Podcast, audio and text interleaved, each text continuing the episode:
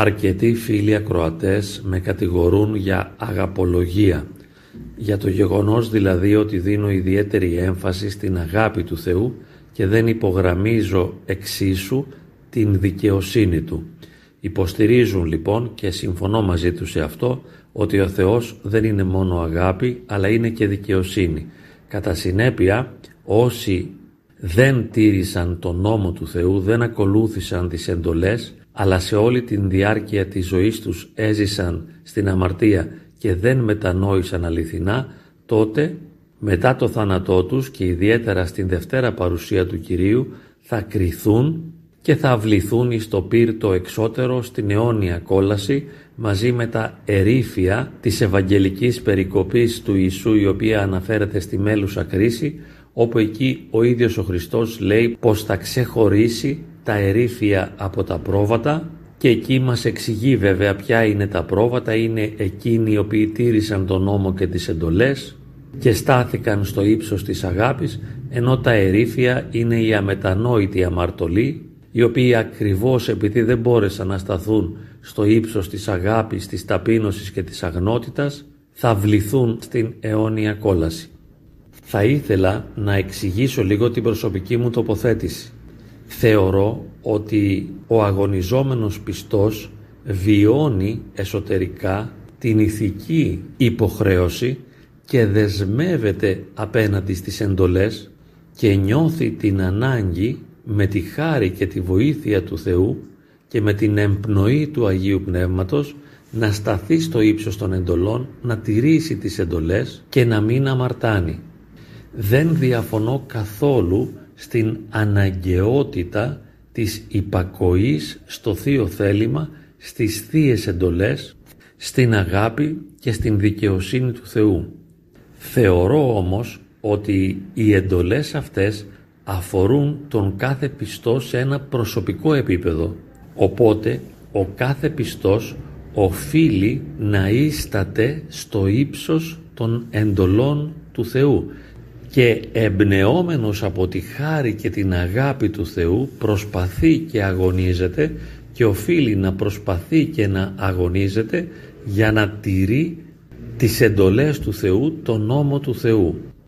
Και βέβαια όλοι γνωρίζουμε ποιες είναι οι δέκα εντολές που δόθηκαν στο Μωυσή στην Παλαιά Διαθήκη αλλά και τους λόγους τους Ευαγγελικούς του ιδίου του Ιησού Χριστού αλλά και των Αποστόλων και ιδιαίτερα του Αποστόλου Παύλου όπου εκεί στο Ευαγγέλιο υπογραμμίζεται η σημασία και η αναγκαιότητα της τήρησης των θείων εντολών.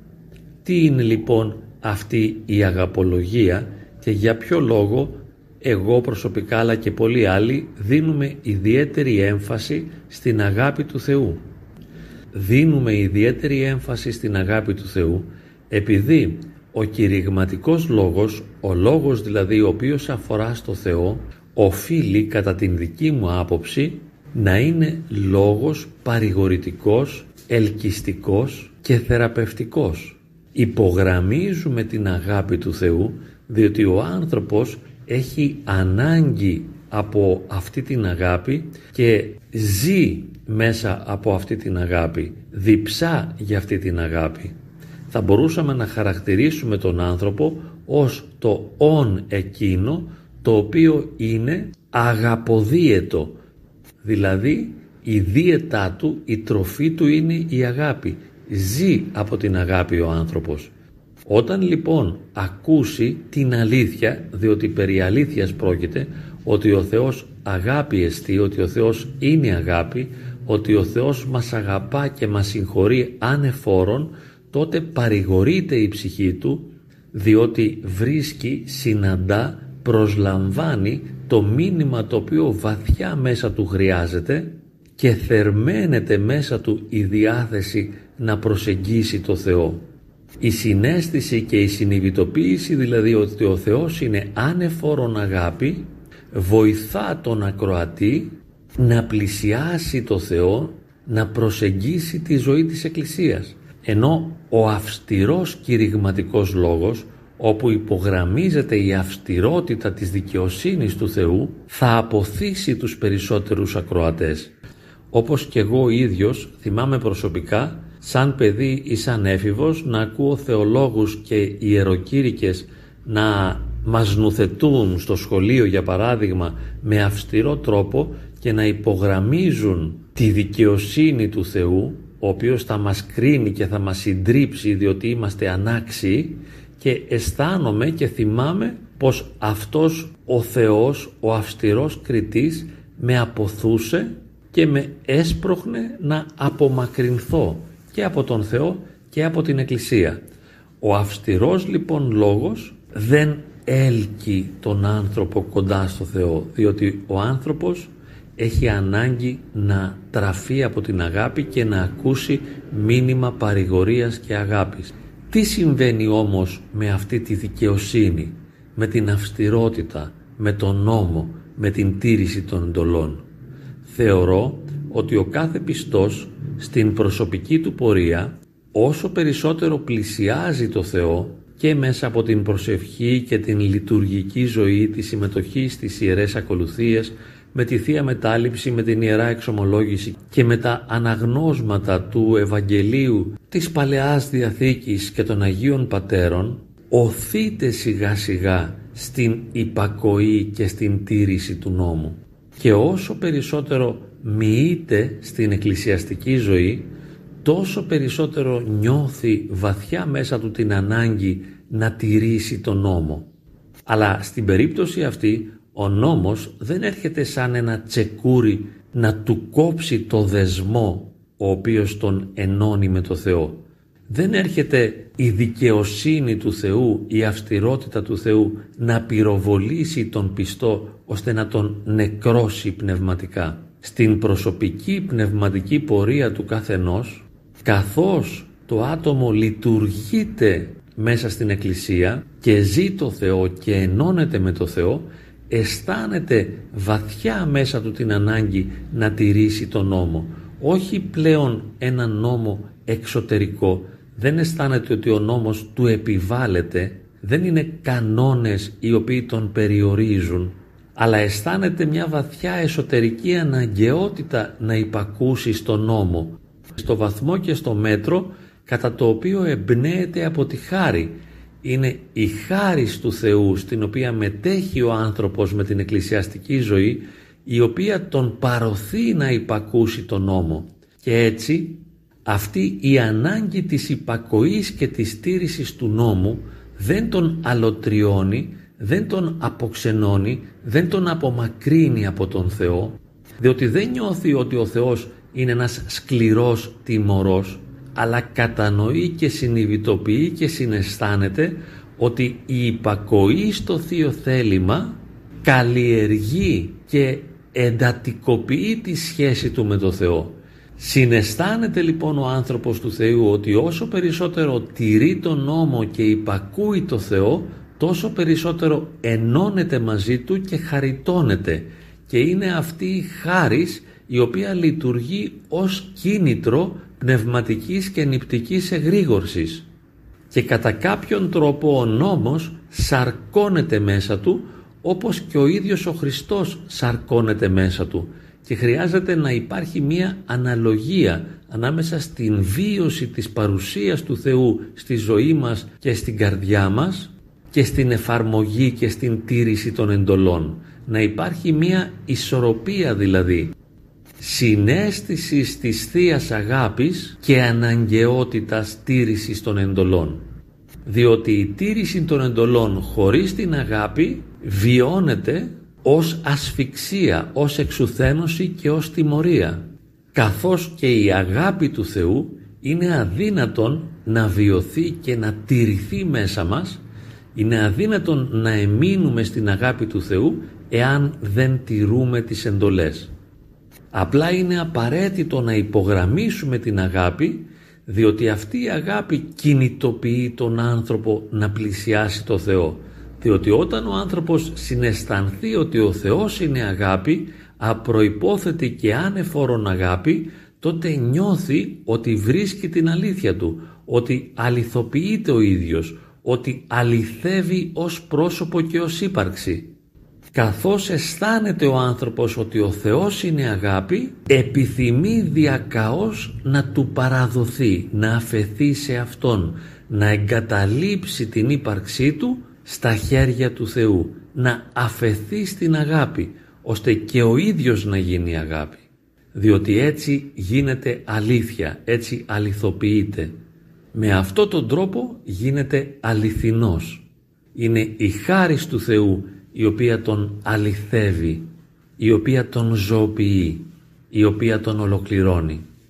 Έτσι λοιπόν αναπόφευκτα υπογραμμίζουμε την αγάπη για να δείξουμε στον ακροατή ότι στον χώρο της Εκκλησίας υπάρχει η αληθινή τροφή, η αληθινή βρώση αλλά και η αληθινή πόση την οποία ζητά εκ βάθους καρδίας ο κάθε άνθρωπος και του εξηγούμε ότι εδώ στο χώρο της Εκκλησίας υπάρχει η αλήθεια και η ζωή, υπάρχει ο Θεός ο οποίος σε ζωντανεύει και σε νοηματοδοτεί και γνωρίζουμε ότι ο άνθρωπος ο οποίος θα πλησιάσει το Θεό ενθουσιασμένος από τον κηρυγματικό λόγο της αγάπης και μετέχοντας στην αγάπη του Θεού βιωματικά και οντολογικά καθώς προσεύχεται αλλά και λειτουργείται μέσα στην Εκκλησία θα αρχίσει να εμένει, να προσκολάται στον νόμο. Θα τηρεί δηλαδή τις θείες εντολές επειδή νιώθει μέσα του τη βαθιά ανάγκη να τηρήσει στο βάθος της καρδιάς του την Θεία Αγάπη. Προσπαθεί με κάθε τρόπο να ακολουθήσει το Θείο Νόμο γίνεται ένας αγωνιστής, ένας ασκητής και ένας νηπτικός διότι βαθιά μέσα του αισθάνεται ότι μόνο με αυτό τον ασκητικό νηπτικό αγώνα θα μπορέσει να κρατήσει το Θεό μέσα του. Μόνο με τη σταυρική άσκηση, μόνο με την τήρηση των εντολών μπορεί να ζει κοντά στο Θεό, μπορεί να ζει μέσα στο Θεό, μπορεί να ζει το Θεό, μπορεί να ενωθεί με το Θεό. Δεν υπάρχει λοιπόν κανένας λόγος να κατακεραυνώνουμε τους ανθρώπους με αυστηρά κηρύγματα τα οποία υπογραμμίζουν την θεία δικαιοσύνη, την θεία αυστηρότητα ή την θεία τιμωρία. Ας πλησιάσει ο άνθρωπος τον Θεό, την Εκκλησία, τον Πνευματικό, ας ζήσει την προσευχή και τότε αυτόματα θα αναδυθεί μέσα του η ανάγκη να ακολουθήσει τις εντολές, να τηρήσει τον νόμο, να ζήσει σταυρικά, να ασκηθεί νηπτικά. Διότι άλλωστε η τήρηση του νόμου δεν μπορεί να έχει πνευματικό νόημα εάν είναι αποσπασμένη και αποκομμένη από την βίωση της Θείας Αγάπης. Οπωσδήποτε στη ζωή του πιστού θα υπάρξουν και κάποιες περίοδοι ξηρασίας όπου δεν θα αισθάνεται τη χάρη του Θεού και θα χρειαστεί να εμείνει κανείς ασκητικά στο ύψος των εντολών. Οπωσδήποτε στις περιόδους της πνευματικής ξηρασίας θα χρειαστεί να εμείνει αιμονικά στο ύψος των θείων εντολών. Αλλά για να έχει νόημα αυτή η άσκηση, αυτή η αιμονή στο ύψος των εντολών προϋποτίθεται ότι ο πιστός έχει γευθεί δυνατά τη χάρη του Αγίου Πνεύματος. Έχει βαθιά αίσθηση της γλυκύτητας της παρουσίας του Θεού στη ζωή του και θα μπορέσει να υπομείνει την τήρηση των εντολών ακριβώς χάριν σε αυτήν την βαθιά αίσθηση της γλυκύτητας της Θείας Αγάπης. Ολοκληρώνοντας λοιπόν υπογραμμίζουμε ότι όποιος συγγραφέας ή ομιλητής δίνει ιδιαίτερη έμφαση στη Θεία Αγάπη δεν είναι αγαπολόγος ούτε προδίδει την αλήθεια η οποία κρύβεται στην ασκητική της Εκκλησίας. Αυτός που υπογραμμίζει την αγάπη δεν προτρέπει κανέναν στην αμαρτία. Απλά τους παροθεί όλους να μετάσχουν στην πληρότητα της ανάπαυσης της παρουσίας του Θεού στην προσωπική του ζωή, στην καρδιά τους. διότι αυτή η συνέστηση της παρουσίας του Θεού στην καρδιά μας και η ανάμνηση της γλυκύτητας της παρουσίας του Θεού μέσα μας μας αξιώνει να ιστάμεθα στο ύψος των θείων εντολών. Εφόσον είμαστε ανθρώπινοι, το κίνητρο παραμένει ο υπαρξιακός πνευματικός γλυκασμός. Χωρίς την γλυκύτητα του Ιησού, χωρίς την ανάπαυση της ύπαρξης στην αγάπη του Θεού, η χρόνια τήρηση των εντολών δεν ωφελεί πνευματικά τον άνθρωπο, διότι τον αποξηραίνει και του αποστερεί την δυνατότητα να βιώνει μετάνοια, να βιώνει δηλαδή τη σχέση της ανθρωπινότητας με τη θεότητα. Του στερεί τη δυνατότητα αυτής της ευλογημένης τριβής ανάμεσα στην ανθρώπινη αμαρτωλότητα και στην θεία τελειότητα. Και χωρίς την μετάνοια δεν μπορεί να υπάρχει αληθινή πνευματική πορεία. Καθόλου λοιπόν δεν αρνούμαστε τις θείες εντολές, ούτε απορρίπτουμε τη διδασκαλία της αιωνίου κολάσεως. Απλά υπογραμμίζουμε την δύναμη και την χαρά της παρουσίας του Θεού στην καρδιά του ανθρώπου. Υπογραμμίζουμε την σημασία και το νόημα της πνευματικής χαράς την οποία βιώνει ο πιστός μετέχοντας στην λειτουργική ζωή της Εκκλησίας. Υπογραμμίζουμε το νόημα και την αλήθεια του να είσαι πιστός και να ζεις κοντά στον Θεό μέσα στην χαρά του Θεού μέσα στην γλυκιά χαρά του Θεού.